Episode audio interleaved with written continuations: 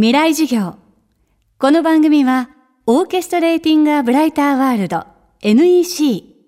暮らしをもっと楽しく快適に、川口義賢がお送りします。未来授業月曜日チャプター未来授業。月曜から木曜のこの時間、ラジオを教壇にして開かれる未来のための公開授業です。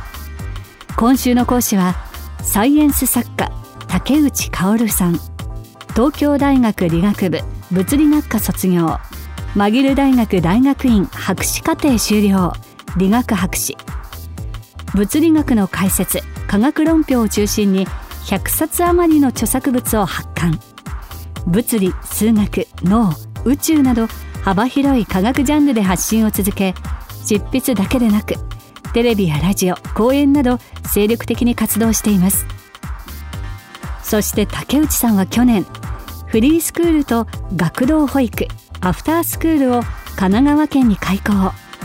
教育に関する新たな取り組みでも注目を集めています。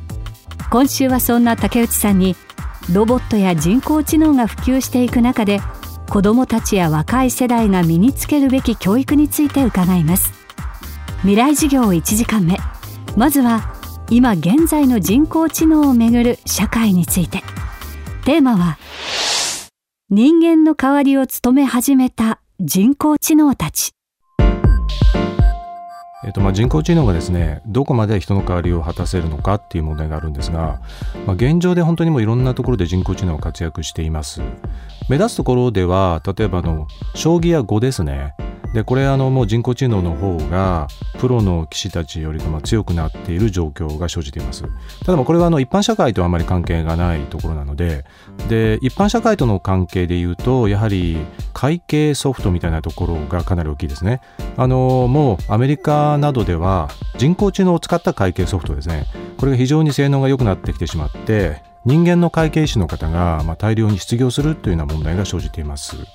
であと、まあ、これからのことになりますが例えば自動運転なんていうものも世界各国のですねこれあの自動車の会社が研究をしていてこれ、まあ、実際にはかなり実用に近いところまでは来ています、えーと、ただですね人工知能に車を運転させる場合にはその人間が運転している、まあ、車がたくさんあってでその中で人工知能の車がある場合に事故が起きたらじゃあそれは誰の責任なんですか？とかいった、ま、そういった問題が生じてくるので法律を整備しないといけないんですね。なので、まあ、すぐにその人工知能の車が走り出すということではないとは思うんですが、まあ、おそらくアメリカとかヨーロッパから始まって日本はね最後になっちゃうと思うんですけれども、まあ、あの10年から20年以内にはかなりの数のバスとかタクシー、まあ、こういったものが人工知能で走るようになると思います。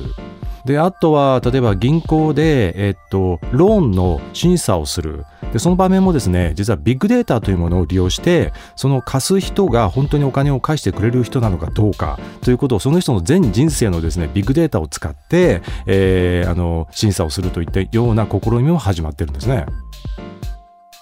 さらに人工知能はこんなジャンルでも人間にとって変わろうとしています竹内さんが最近特に衝撃を受けた人工知能の仕事について伺いました。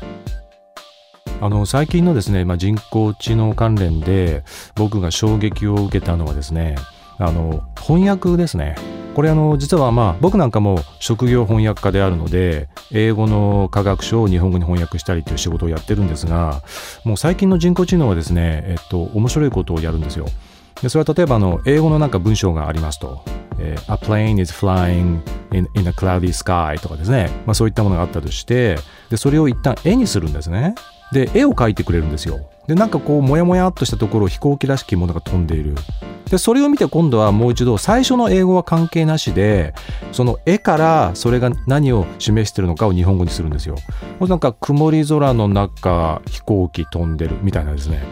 でそれってどうしてそれがすごいのかというとこれまでの自動翻訳というのは英語から日本語日本語から英語に実は直翻訳をしていたのでぎこちなかったんですね。でところがですね一旦それをイメージ化する、まあ、別にその絵にする必要はないんですが、えっと、イメージとか概念とか音とかそういうものに変換してそれから言語にあのもう一回翻訳するとですね結構自然な翻訳になるんですよ。でそれ見て僕は衝撃的だったのはああこれだと10年後には僕のこの翻訳の仕事はなくなるなと。えー、ということであの、まあ、会計士に続いて翻訳の仕事もどうもこれは人工知能にとって変わられるんじゃないかと、まあ、結構衝撃的でしたね。あのそうですね。まあ翻訳というとなん本当にこうなんか英語から日本語にっていう感じがするんですが人間がやってる場合はですねやっぱり一旦こうなんていうか自分の中で腑に落とすっていうんですかね。自分で理解をしてイメージを作ってそれから翻訳するんですよ。だから直接言葉から言葉ではないんですよね。だからその途中のプロセスを人工知能ができるようになってきたっていうのは、うん、こう、ま、地味ではあるんですがすごい脅威ですよね。未来授業今週の講師はサイエンス作家竹内薫さん。今日のテーマは人間の代わりを務め始めた人工知能たちでした。明日も竹内薫さんの講義をお届けします。